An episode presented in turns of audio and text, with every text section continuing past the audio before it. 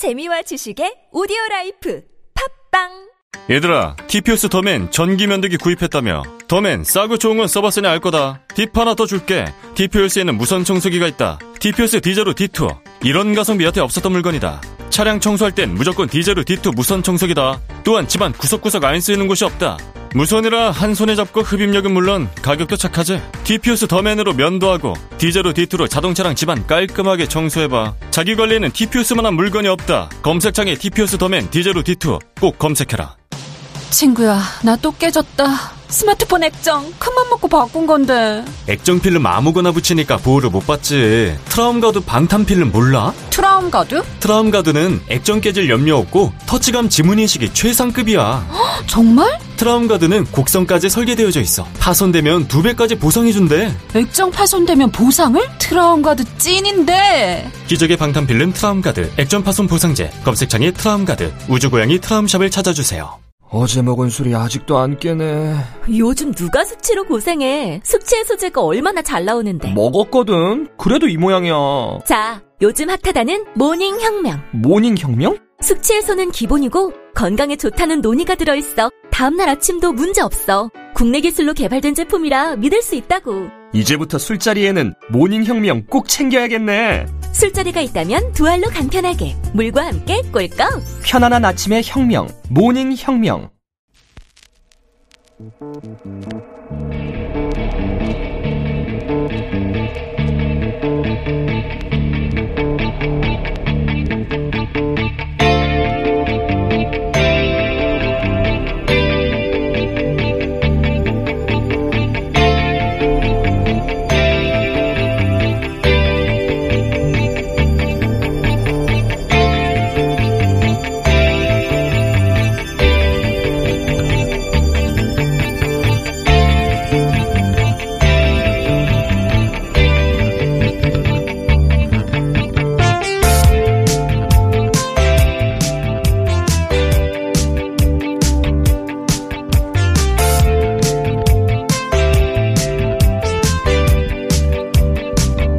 안녕하세요. 김호준입니다.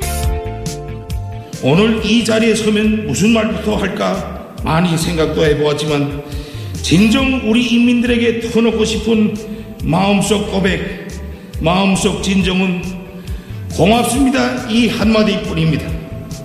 한 명의 악성 비루스 피해자도 없이 모두가 건강해 주셔서 정말 고맙습니다. 제가 전체 인민의 신임 속에 이 나라를 이끄는 중책을 지니고 있지만 아직 노력과 정성이 부족하여 우리 인민들이 생활상 어려움에서 벗어나지 못하고 있습니다. 하늘 같고 바다 같은 우리 인민의 너무도 크나큰 믿음을 받아 안기만 하면서 언제나 제대로 한 번 보답이 따르지 못해 정말 면목이 없습니다.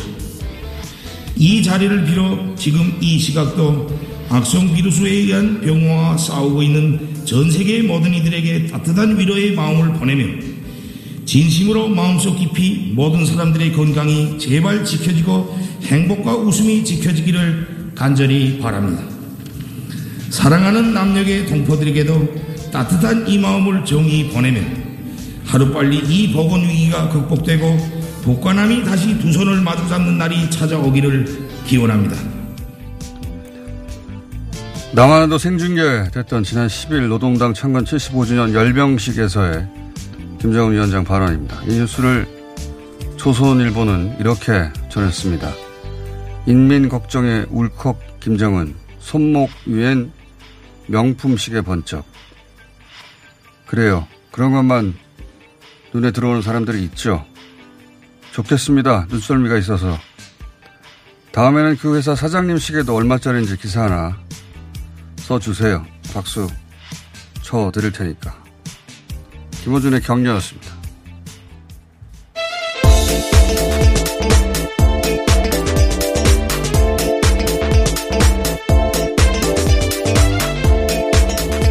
TBS의 비밀입니다. 자, 서양에서 교육을 받았다는 거 아닙니까? 스위스에서. 서양에서 교육을 받은 젊은 지도자가 이제 경제, 제재, 그리고 이번에 큰 수혜가 있었다고 하죠. 또 코로나까지. 삼중고를 겪는 북한 주민의 삶에 대해서 이제 책임을 통감하는 뭐 그런 내용이었어요. 그러면서 인상적인 대목은 사랑하는 남녘 동포라는 표현을 썼는데 남쪽의 지도자가 사랑하는 북녘 동포라고 쓰면 아마 보수 진영에서 공격했을 겁니다. 그리고 하루빨리 보건위기 극복하고 남북이 다시 두 손을 잡자 그런 말인데 저는 잠시 후에 저희가 정세현 부의장과 좀 자세히 이야기 나누겠습니다만 이 대목에서 하노이 회담 실패를 다시 되돌아볼 수밖에 없다. 만약 그때 어, 민주당이 회방을 놓지 않았다면 그래서 회담이 성공리에 끝났다면 그 이후에도 물론 뭐 여러 가지 어려움은 있었겠지만 그 회담이 성공했어도 지금 어떤 상황이었을까. 아마도 어, 남북이 코로나 어, 공동 방역을 하고 있지 않았을까. 그리고 중국, 러시아로 이어지는 철로도 항상 공사 중이었을 것이고 개성공단도 돌아가고 있을 것이고 아마 거기서 마스크나 방역 제품 만들고 있었을 것 같고 어, 관광업계도 코로나 때문에 고사위기인데 이 남북이 보건 협력으로 북한 역시 우리 수준으로 방역이 됐다면 아마 북한 관광 상품을 개발하고 있지 않았을까. 그래서 안 그래도 지금 OECD 1위인 경제 상황에서 지금은 훨씬 더 좋지 않았을까. 그런 생각을 사실은 저는 했어요. 자, 그런 가운데 이제 그런 메시지보다는 손목위의 시계가 천만 원짜리라고 눈썰미 있게 조선일보는 기사를 냈습니다. 예. 조선일보가 항상 하던 일이죠. 자, 전 세계 상황 어떻습니까? 네, 코로나 상황을 보면 유럽 같은 대륙에서는 지금 10만 명 확진자가 나오고 있고, 뭐 북미에서는 7만, 남미에서는 6만, 아시아에서는 10만의 확진자가 하루 나오고 있습니다. 대륙별로 주말 사이에 그 증가한 숫자는 거죠? 이게. 네, 그렇습니다. 네. 그리고 특히 유럽에서도 이탈리아는 지금 5천 명이 넘는 확진자가 하루에 나왔고 프랑스는 2만 6천 명이라는 확진자가 나왔습니다. 이탈리아가 아니라 프랑스가 연일 신기록을 경신하고 있습니다. 2만 6천 명은 유럽 대륙에서 나온 적이 없는 숫자의 한 국가의 일일 확진자 숫자로 그리고 영국도 1만 5천 명 독일은 한 4, 5천 명 가까이 되는 것 같고, 네. 예.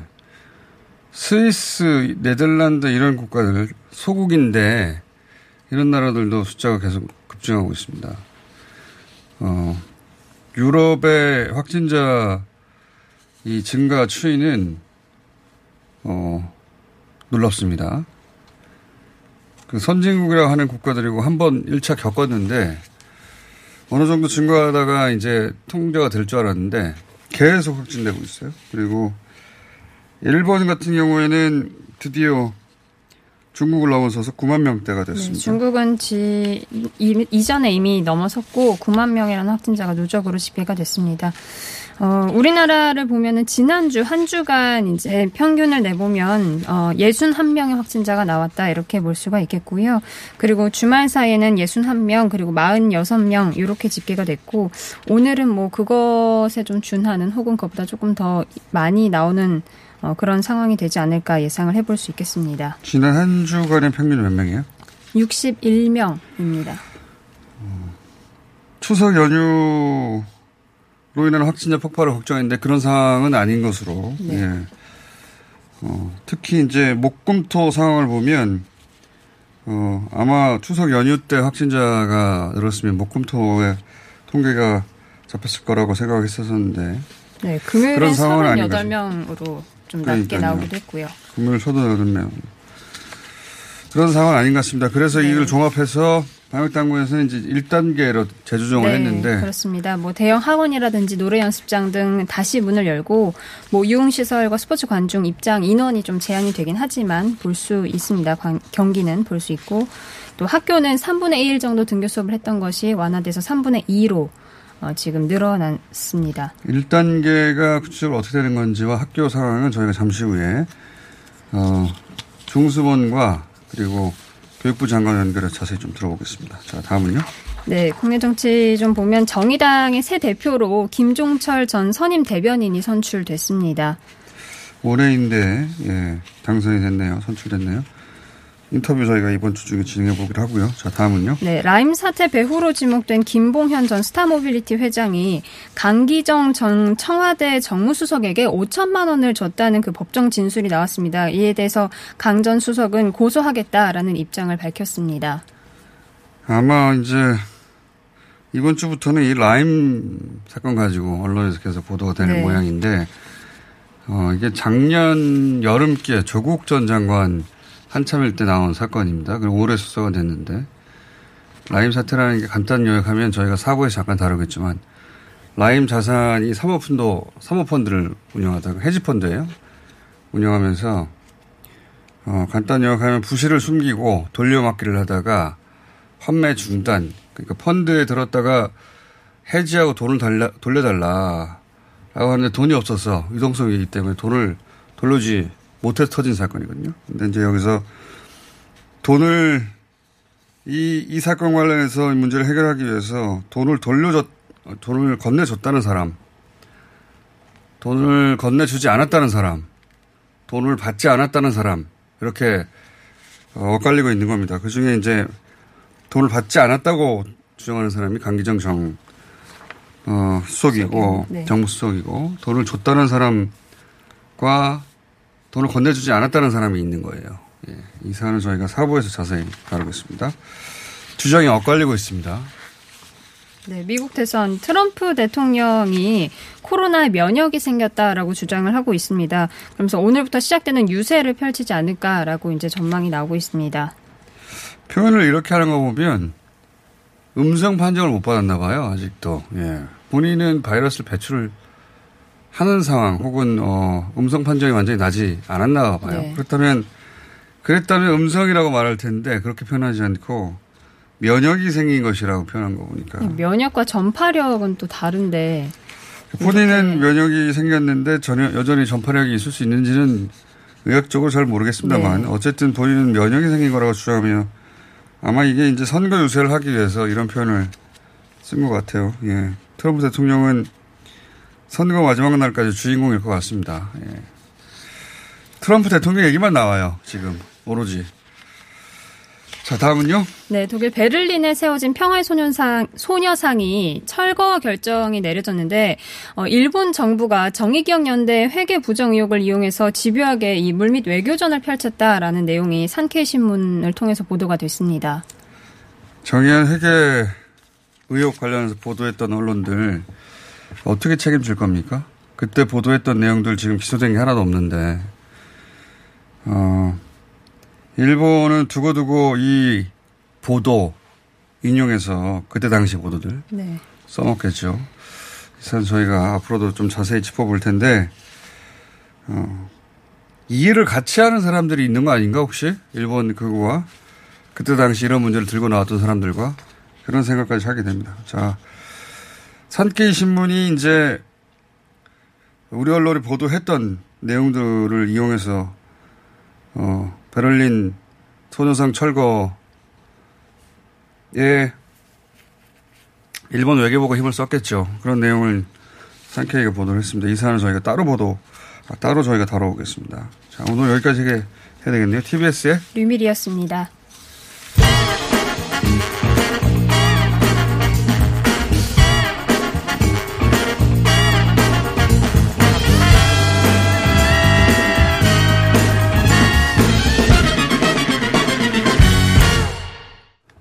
8월 15일 이후로 두 달간 이어왔던 사회적 거리두기 2단계를 1단계로 조정했습니다. 자세히 짚어보겠습니다. 손영래 중수본 전략기획 반장이자 보건복지부 대변인 전화 연결되어 있습니다. 안녕하십니까? 예, 안녕하십니까. 자, 1단계 하향 조정한 이유가 여러 가지 있을 텐데, 어, 어떤 근거를 기반으로 어떤 판단을 내린 겁니까? 뭐 일단은 어, 유행 확산 자체가 지금 좀 진정화되는 국면입니다. 어, 평균적으로 이제 국내 발생 환자가 중요한데 예. 국내 발생 환자가 50명 내외 정도로 계속 나오고 있는 중이고 어, 특히 수도권을 제외한 수도권의 경우에는 한 10명 내외 정도로 굉장히 안정된 상태입니다. 음, 또 다른 한편으로는 이제 보통 저희가 1단계에서 2단계로 오를 때 가장 중요하게 보는 게 어, 통상적인 의료 체계로 감당이 되느냐를 되게 중시합니다. 예. 보통 이제 의료 체계에서 소화할 수 없을 정도로 환자가 많이 증가하기 시작하면 어, 의료 실패가 있기 때문에 그 부분 때문에 2단계로 올리는 것이 필요해지는데요. 지금 이제 중환자실 여력 같은 경우 중환자실을 계속 확충해 나가면서 중환자실이 한 70개 이상을 지금 보유하게 되면서 사실 이 정도 치면은 하루에 한 100명 정도가 꾸준하게 한 달간 나와도 저희 의료 체계가 충분히 좀 버틸 만한 그런 상황입니다. 알겠습니다. 수치도 수치지만 우리 의료가 감당할 관리 버, 가능한 범위 내에 들어왔다 이런 말씀이신데 예. 그러면 이제 구체적으로 뭐가 달라집니까? 어, 일단 이제 그동안 막아놨던 것들이 대부분 흡수된다고 보시면 될 것 같습니다. 예.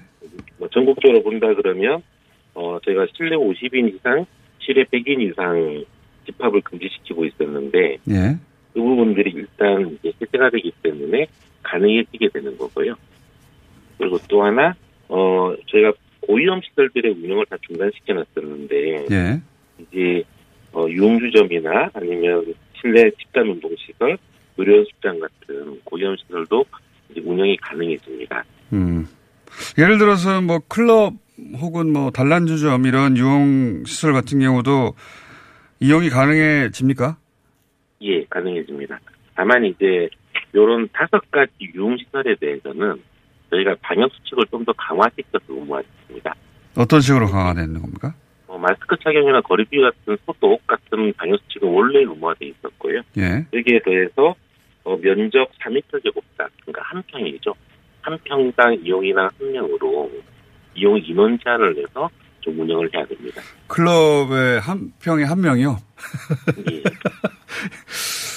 자, 클럽에 한 평에 한 명이면 클럽에 사람들이 가지 않을 것 같은데. 근데 그게 지켜질까요?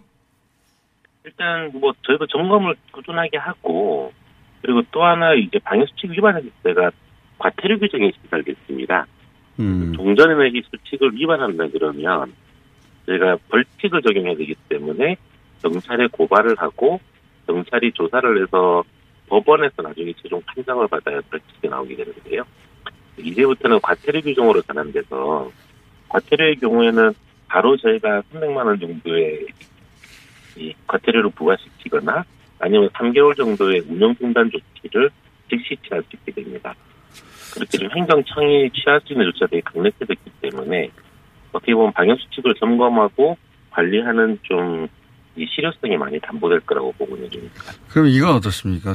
좀 전에 이제 수도권과 비수도권을 나눠서 설명하셨는데 비수도권 같은 경우에는 전국 어 10명 내외 수준으로 감소 추세가 있기 때문에 어 그러면서 이제 이 1단계 하행 조정 필요성을 설명하셨는데 그러면 수도권은 한 4, 50명 수준으로 계속 유지되는데 수도권과 비수도권에 적용되는 방역 수칙이 다릅니까? 예, 수도권의 경우에는 좀 2단계에 해당하는 방역수칙 강제 조항들이 유지되고 있는 겁니다. 어, 예, 예를 들면 이제 아까 저희가 유흥시설 같은 고위험 시설에 대해서 방역수칙을 전국적으로 의무화시킨다고 했는데 예. 이런 고위험 시설 11종 말고도 수도권의 경우에는 뭐 음식점이라든지 결혼식장, 학원 같은 이 중위험 시설 16종에 대해서도 방역수칙들이 함께 의무화됩니다. 음. 그렇군요. 그러니까 한마디로 말하면은 이제 집합 금지는 해제하는데 수도권 같은 경우에는 별도의 방역 수칙이 있으니까 그 이 유흥 시설이나 혹은 그 고위험 시설들은 어 이번에 새로 만들어진 방역 수칙을 숙지해야 되겠네요. 예, 그렇습니다. 알겠습니다. 그 자세하게 각 고위험 시설들이 어떻게 방역 수칙이 바뀌었는지는 이제 알아봐야 되겠는데 어 예를 들면 지금 말씀하셨듯이 클럽 같은 경우는 한 평당 한 명. 예. 예. 한 평당 한 명. 하나만 더 여쭤볼게요. 학원은 어떻게 됩니까, 그러면? 학원. 학원도 이제 운영이 가능해집니다. 그래서 학원도 지금까지 제가 300일 이상 학원의 경우는 아예 운영을 중단시켜 놨었고, 예, 예. 그 미만 학원에 대해서는 반수칙 의무화를 시켜놨는데, 전체 학원들이 다 운영이 가능해지고요. 다만 이제 마스크 착용이라든지 거리두기나 소독 같은 방역 수칙들이 의무화되어 있기 때문에 그 수칙을 준수하면서 운영을 다시 하게 됩니다. 음식점 카페 경우에 테이블 간 1m 거리 두기 이런 식으로 그 각 영업장마다 그 영업장에 맞는 방역 수칙이 나오는 겁니까? 예, 그렇습니다. 아, 그 추석 특별 방역 기간 중에 유지했던 수도권 쪽에 음식점 카페 쪽에 1m 거리 두기는 계속 의무화돼 있고요. 혹은 이 1m를 못 지키겠으면 테이블 간에 칸막이를 설치하든지 어. 좌석을 한 칸 띄우든지 중에 하나를 선택해서 운영을 할수 있습니다. 전체적으로 수도권과 비수도권을 놔두고 비수도권 같은 경우는 그 이전에 1단계로 돌아간다고 보면 되고 수도권 같은 경우는 집합 금지는 해제되지만 그 업종별로 어, 이용 수칙이 좀, 어, 각그 업종에 맞게 세분화돼서 적용된다. 이렇게 이해하면 되겠군요. 예, 그렇습니다. 알겠습니다. 오늘 말씀 감사합니다. 예. 손영래 보건복지부 대변인이었습니다. 홍대리, 오늘 차 안 가지고 왔네? 음, 서울시 승용차 마일리지로 갈아탔거든. 승용차 마일리지? 서울시에서 자동차 운행 거리를 줄이면 포인트를 주는데 현금처럼 써도 되고 영화 보거나 책도 사고 자동차세 같은 세금 내는데도 사용할 수 있다고. 오, 운행 거리를 줄인 만큼 돈이 되는 거네. 김 대리도 얼른 가입해. 2020년 7월 9일부터 서울시 승용차 유일제 혜택이 종료되고 승용차 마일리지 제도로 운영됩니다. 미세먼지와 온실가스도 줄이고 혜택도 받는 서울시 승용차 마일리지에 많은 참여 바랍니다. 자세한 사항은 120 다산 콜센터로 문의하세요. 이 캠페인은 서울특별시가 함께합니다.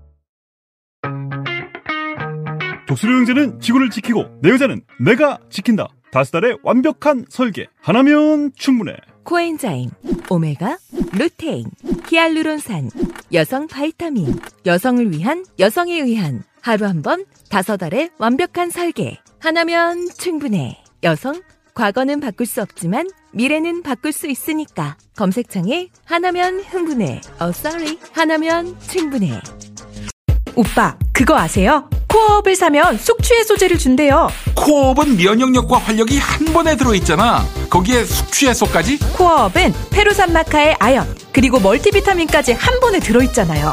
거기에 인정받은 건강기능식품이라 믿고 먹을 수 있어요. 하루 900원도 안 되는 가격에 그걸 다 챙겨준다고? 재구매가 많을 수밖에 없겠어. 면역력과 활력을 한 번에. 구매하신 모든 분께 숙취 해소제를 드립니다. 검색창에 코어업 검색하세요. 긁지 말고 뿌리세요 글루타셀 아직도 무작정 긁고 계신가요? 지금도 밤마다 긁어대는 아이 때문에 고민이신가요? 미친 듯이 가려울 때는 긁지 말고 글루타셀을 뿌려보세요. 약국이나 검색창에서 리얼한 후기를 확인해 보시고 많은 사용자들이 인정한 특허받은 글루타셀 스프레이로 긁지 않는 편안한 밤을 보내세요. 긁지 말고 뿌리세요 글루타셀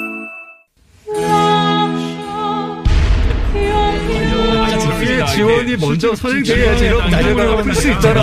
아, 이렇게. 전혀 왜 그걸 외면하세요? 네. 저는 이게 싸우는 네. 자리가 아니고 이 문제에 관해서 무슨 여야가 네. 있고 있습니까? 위원장님 싸우는 자리 생각해야 될 거 아닙니까? 어, 저는 뭐 동의하지 않습니다. 예. 다음 주제 못 하는 건가요, 그러면? 끝났어요. 아, 끝났나요? 아, 아, 오늘 방송이 다 끝나버렸다고요? 끝났어요. 준비를 많이 했는데. 준비 많이 하셨지만 끝났어요. 자, 다음 주제. 오늘도 평화로운 김어준의 뉴스공장.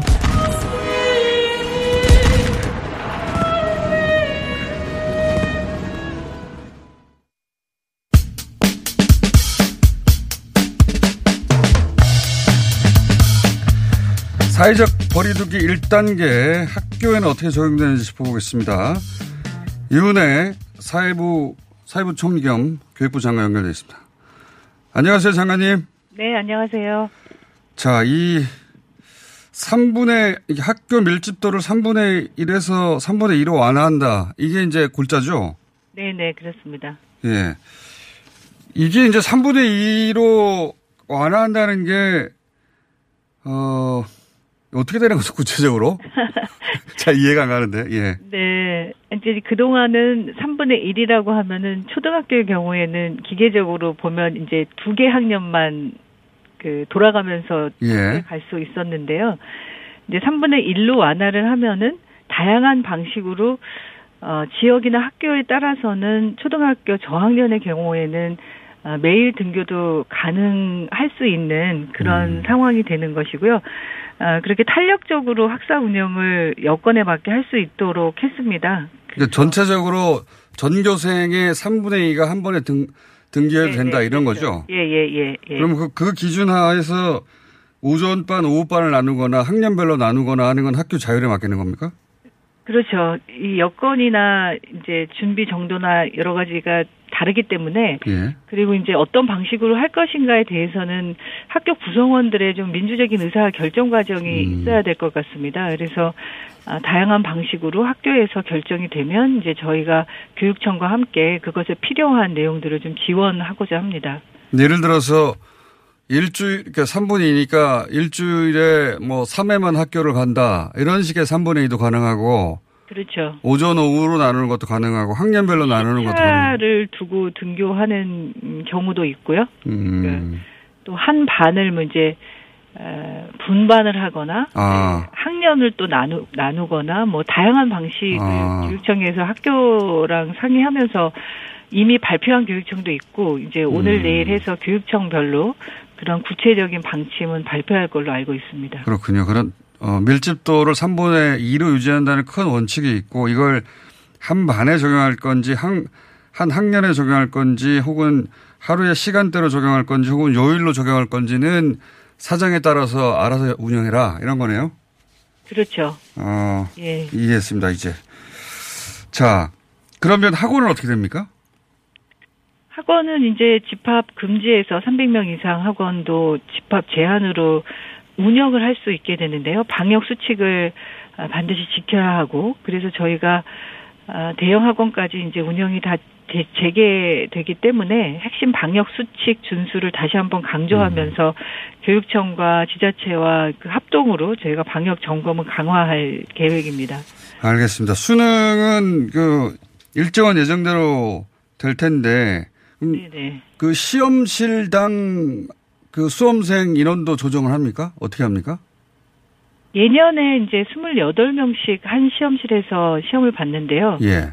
어, 24명으로 24명. 줄였고, 예. 예. 그러다 보니까 시험실을 한 4,300여 개 정도 더 어, 확충하는 게 필요하고, 또 유증상자나 격리자나 확진자나 이런 별도의 시험실이 필요한 아. 경우들이 있기 때문에 이제 각각의 별도 시험실을 음. 지금 확보하고 있고요. 그리고 그것에 따른 이제 시험 감독관이라든가 여러 가지 수반되는 또 준비들이 필요합니다. 그래서 그 부분들을 저희가 이제 교육청과 또 질병 방역 당국과 아, 관련된 부처하고 협의를 하면서 계속 그 준비를 하고 있습니다. 그리고 모든 책상에 가림막을 설치한다고 하던데 근데 여기 대해서 수험생들이 이제 어 자기 뭐랄까요 그 운영할 공간이 작아져서 책 좁은 책상 위에 가림막까지 있어 방해가 된다 이런 얘기도 있던데 가림막은 그냥 설치하는 거죠. 가림막은 저희가 이제 수능 방역을 준비하면서 방역 당국하고 이제 여러 차례 협의를 하면서 네. 질병관리청의 요청이 있었고요. 수능생들이 수능 시험 당일만이 아니라 그 이후에도 계속 대학별 전형도 있고 하기 때문에 수험생들의 안전을 확보하는 것이 이제 최우선적으로 고려해야 할 사항이다. 그래서 24명으로 한 실험 한 시험실당 인원을 이제 줄이기는 했지만 그래도 어, 비말을 차단하고 또 점심 식사도 해야 되기 아 때문에 그렇죠. 아, 바- 가림막은 설치하는 게 좋겠다는 요청이 있었습니다. 음. 그래서 학생들이 이제 걱정하는 불편함도 어, 예상할 수 있기 때문에 저희가 최대한 그런 부분들은 현장의 의견들을 수렴하면서 어, 사전에 어, 예방할 수 있는 조치들을 미리미리 좀 준비하려고 하고요. 그런 부분들은 계속 현장 의견을 잘 들으면서 소통하도록 하겠습니다. 가림막은 앞에만 설치하는 겁니까? 아니면 이 앞면만 앞, 설치합니다. 앞 면만 설치하는 겁니까? 예, 예, 예. 한 가지만 더 여쭤보고 이건 사실 저희가 따로 장관님 모시고 나눌 이야기인데 예. 어, 서로만 오늘 들, 들어볼 생각인데 이런 얘기 듣다 보니까 이제 그 교육부가 추진하고 있는 어, 미래 학교 예. 네, 네. 그린 학교라고 하던가요? 이게 어떻게 하겠다는 겁니까? 그 청사진 그림만 살짝 보여주십시오. 그린 스마트 미래 학교라고 지금은 이제 사업 명칭이 이, 그렇게 불리우고 있는데요. 그 한국판 뉴딜의 이제 10대 대표 사업 중에 하나로 되어 있습니다. 예, 예. 15년까지 18조 5천억 원이 이제 예산이 투자가 되는데요. 아, 초중고등학교 노후 건물 한 2,800여 개 동에 이제 디지털 기반 친환경 공간으로 어, 바꾸는 사업인데 이게 그냥 단순히 시설 사업이 아니고 우리가 아이들이 앞으로 필요한 미래 역량은 자기 주도적이고 또 문제를 해결할 수 있는 협업 능력을 키울 수 있는 이런 미래 역량을 키워야 된다 이렇게 얘기하지 않습니까? 근데 그런 교육 과정을 운영하기 위해서 디지털을 기반으로 한 이제 학습 환경을 만들고 또 어, 생태나 기후 환경 이런 것들을 어, 시설로서가 아니라 이제 교육 과정으로서도 이해할 수 있는 그런 이제 그린 학교를 만들고 아 그리고 이- 이것이 학교로 국한되는 것이 아니라 지역 사회와 연계될 수 있도록 이제 복합화 과정을 거치면서 이 모든 과정에서 학생들과 교사 그리고 지역 주민들이 함께 참여하는 그런 아, 과정이 중요하다고 생각하고 이것은 아, 교육과정 운영이나 교수학습 방법의 혁신을 의미합니다. 그래서 저희가 이 그린 스마트 미래 학교는 아, 그냥 건물을 리모델링하는 사업이 아니라 우리의 교육 패러다임을 전환하는 계기로 삼는 그런 사업이다라고 생각을 해서 굉장히 시도교육청과 함께 지금 지혜를 모으면서 시행 계획들을 준비하고 있고요. 한 12월까지는 구체적인 계획들을 아, 발표할 예정이 있습니다. 장관님, 네. 좋은 말이 다 들어간 것 같은데요. 네. 그 계획안이 좀 나오면 저희 스튜디오에 나와서 좀 길게 설명해 주셔야 될 것 같습니다. 예, 예, 예. 그렇게 하겠습니다. 오늘 여- 여기까지 듣겠습니다. 감사합니다. 예, 고맙습니다. 네, 이은혜 교육부 장관이었습니다.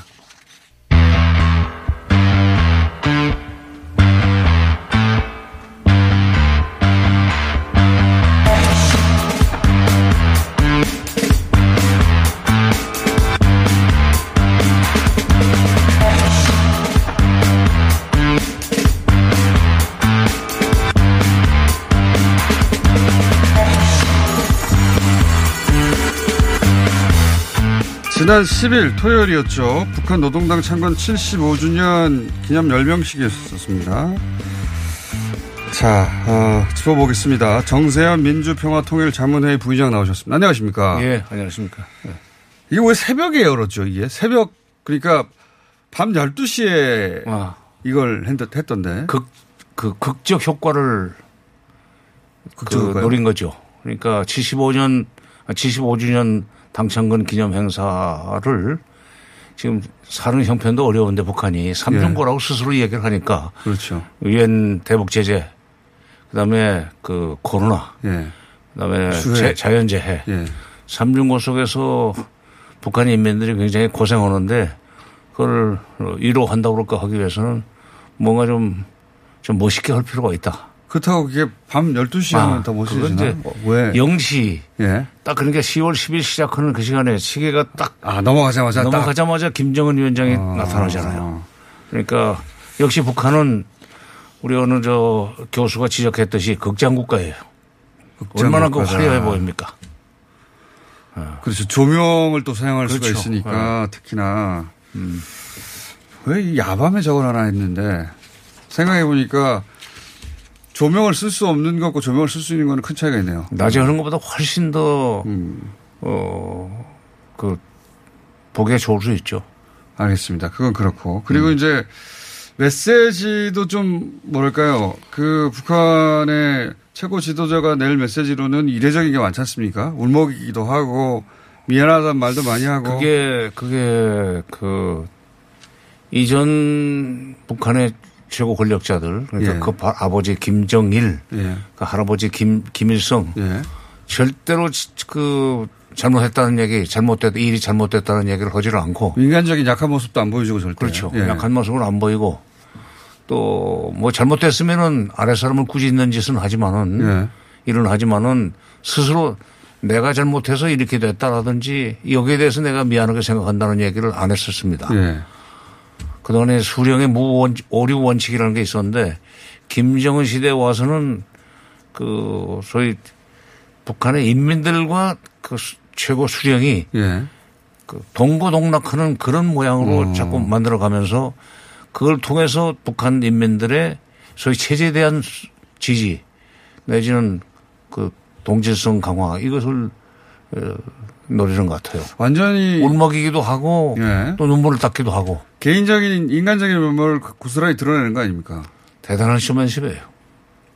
뭐그 안에 본인의 진심이 담겨 있기는 하지만 하겠지만 그 자체는 아까 말씀하신 밤 12시에 엘병식과 이 어, 최고 지도자가 그전에는 무결성이었는데 인간으로 내려와서 막 다가오니까 정서적인 임팩트가 북한 주민한테는 굉장히 클 것 같아요. 나는 그 김정은 위원장이 시계바늘이 딱 넘어가면서 예. 영시를 넘기면서 그 손 들고 나올 때 양복 색깔을 보고 예. 야 저거는 김일성이 즐겨 입던 옷 색깔입니다. 아 그래요? 야, 물론 까만색도 있지만 그 아. 회색 아. 양복까지도 흉내를 내면서 그 할아버지에 대한 추억을 불러일으키고 음. 그러면서 그 지지를 높이기 위해서 또, 또 다른 방법이 바로 그 울먹이고 눈물을 보이고 예.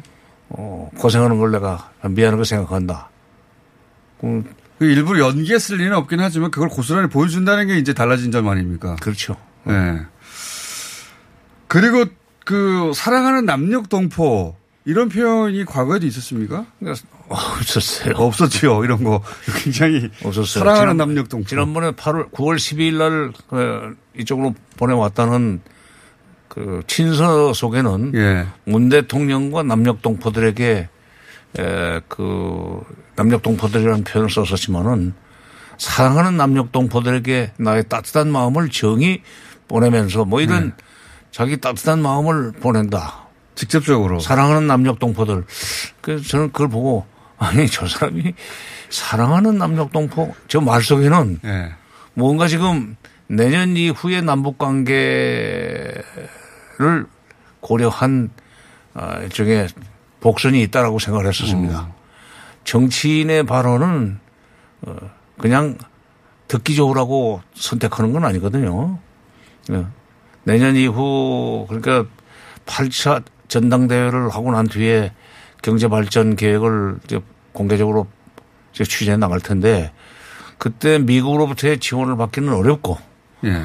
불갑을 남쪽과 손을 잡아야 될 필요가 있을 것 같다고 생각하니까 보건 위기를 극복하고 난 뒤에 남과 북이 북과 남이 예, 두 손을 맞잡을 것을 기대한다는 그런 표현을 썼어요. 그러니까 어, 아마도 내년 전당대회 이후의 남북 관계는 지금까지와는 좀 다른 그러니까 2018년 한 해는 좋았고 예. 19년 20년이 참 불편했었는데 하노이 이후로 예, 계속 하노이. 이후에 근데 2021년부터는 좀 어, 부드러워지지 않겠는가. 그 하노이 이전으로 되돌아가자.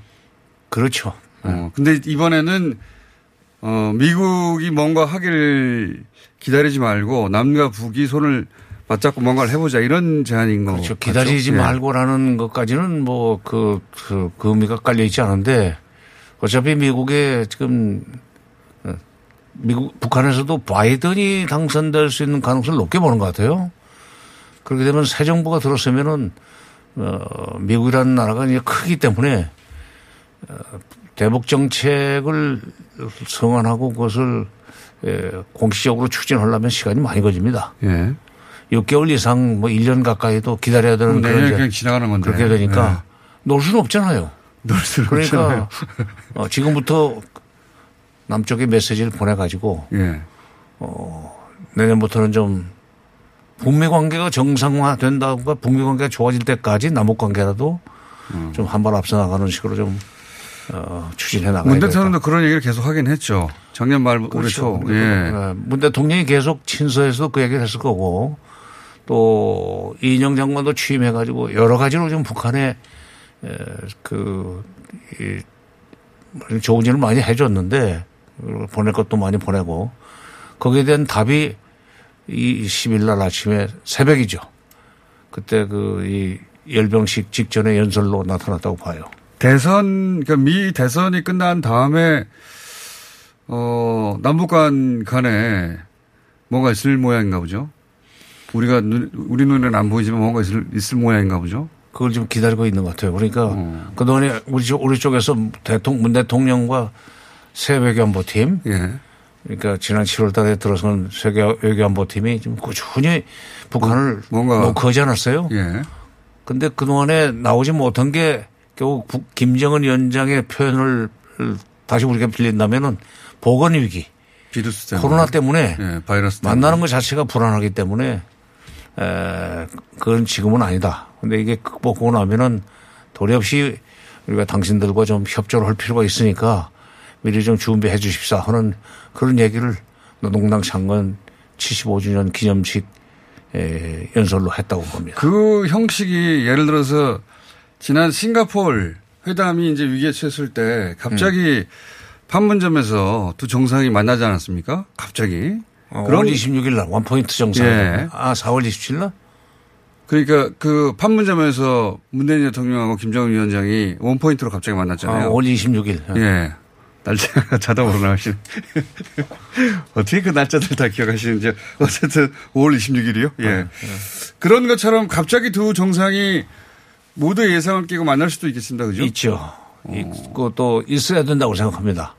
근데 이번에는 어 김정은 위원장이 문 대통령을 좀 만나자고 하는 아. 5월 26일은 28년 5월 26일은 우리 대통령이 예. 문 대통령이 에, 그 북미 정상회담이 깨질 뻔했기 때문에 성사되지 못할 뻔했기 때문에 그것을 성사시키기 위해서 우리가 불러내렸지만 예. 아, 이번에는 지금 10월 10일 날 그런 연설까지 한 김정은 위원장이 문 대통령을 판문점으로 초청을 해서 뭐 여러 가지 그 좀 사과 비슷한 걸 해야 될 일이 많이 있어요. 6월 달에 에, 연락사무소 폭파한 것도 있고 예. 우리 국민 정서가 지금 매우 좋지는 않습니다. 그 이후로 정서가. 계속 좋은 일 하나도 없었죠. 그다음에 예. 그 해수부 공무원 예. 뭐 피격 사건 등등에 관해서 그냥 묶어가지고 예. 그동안에 있었던 불행한 일에 대해서 내가 좀 미안하게 생각한다. 그리고 앞으로 북남 남북 관계를 위해서는 도리 없이 6월 달 이후에 끊었던 통신선도 좀 복원할 필요가 있다. 이렇게 나오면은 아마 우리 국민들도 그래 그 정도까지 김정은 위원장이 예, 유엔에게 나온다면은 문 대통령이 좀 적극적으로 도와줄 필요가 있다 하는 여론이 조성될 수 있으라고 봅니다. 한 가지만 여쭤보겠습니다. 이제 보수 매체에서는 이 얘기밖에 안 하는데 다른 얘기 안 하고 신형 ICBM이 공개됐기 때문에 어, 이 신형 ICBM을 뭐 발사를 하네, 발사를 하지 않네, 이제 실험 발사만 남았네, 아니네 이런 얘기를 계속하고 있거든요. 이 신형 ICBM이 가지는 의미를 어떻게 보십니까? 우선 길이가 길어졌어요. 예. 그다음에 이게 굵어지고 예. 그렇게 되면은 그 안에 굵어지고 길어진 그 몸통 안에 거의 그 거리를 늘릴 수 있는 예. 그 장치가 들어가 있을 거고 그다음에 핵탄두도 여러 개 넣을 수도 여러 개. 넣을 수 있는 예. 다탄두 미사일 가능성이 있습니다. 뚜껑은 열어보지 않았지만 어, 그거보다 또 그 미국의 위협적인 것은 SLBM이라는 거예요. 잠수함 안에서 그냥 잠수함 속에서 쏘아 올리는 예.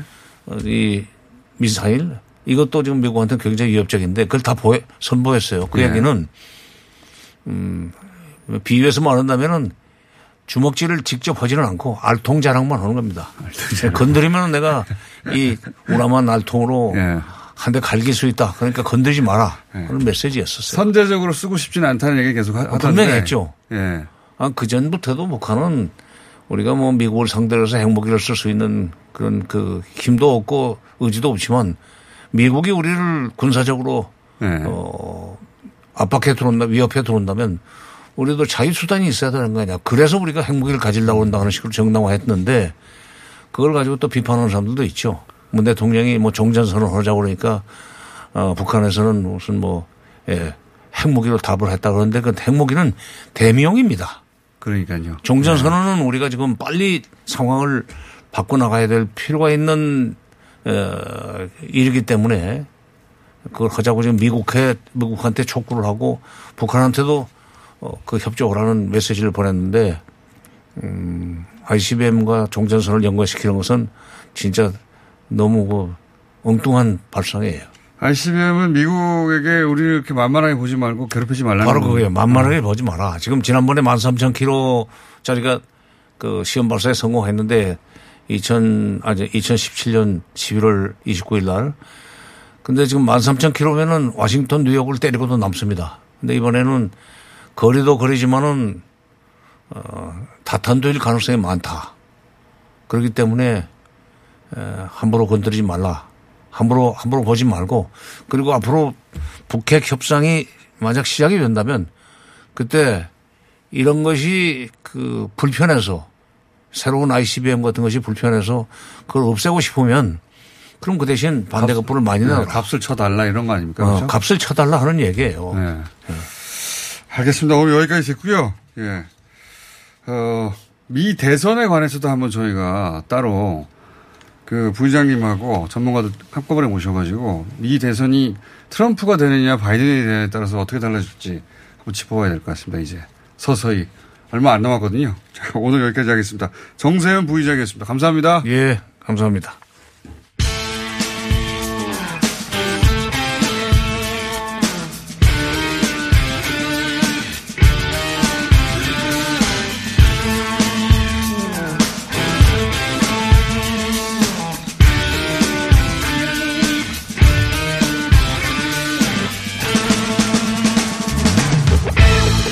자, 정치 매치.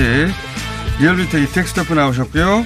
윈지코리아 박시영 대표. 네. 오피니언 라이브의 윤희원, 죄송합니다. 윤희웅 센터장 나오셨습니다. 안녕하십니까. 네, 안녕하십니까. 세 분이, 세 분이나 오신 이유는 원희룡 제주지사가 야권 인사 중에 처음으로 차기 대권 도전을 공식적으로, 사실상 공식적으로 밝혔고, 그리고 이제 여권 내 주자 들, 야권 내 주자들 이야기를 본격적으로 할 때가 되지 않았나. 네. 사실 이맘때 되면은 진작부터 그런 얘기가 나왔어야 되는데 그동안은 이낙연, 이재명 두 분의 이야기만 계속 해왔어요. 네. 대권 주자는 의미 있는 숫자가 그 두 분만 나오는 바람에. 근데 이제 원희룡 제주도지사가 하겠다고 나 밝힌 거 아닙니까? 출마 시사를 예. 네, 선언했죠. 공식 선언까지는 아닌데 하겠다는 말이 공식 예. 선언이나 마찬가지죠. 시사. 예. 출마 선언은 아니고 출마 시사를 선언했죠. 출마 선언을 시사를 하고 출마 선언을 하겠죠. 계획에 썼으니 그런 건데. 자, 그래서 이제 이 얘기부터 먼저 해보려고 오셨습니다. 아니, 20초밖에 안 남았네? 본격적인 얘기는 저희가 3부에서 이어갈 텐데, 그래서 야권 주자들, 예, 여권 주자들, 그리고 서울시장 이제 네. 서울시장 얘기할 때가 됐죠. 됐죠. 예, 서울시장 이야기, 그리고 정당 지지율 이야기, 이세 분을 모시고 할 텐데, 인사만 하고 물러갔다가 3부에서 다시 돌아오겠습니다.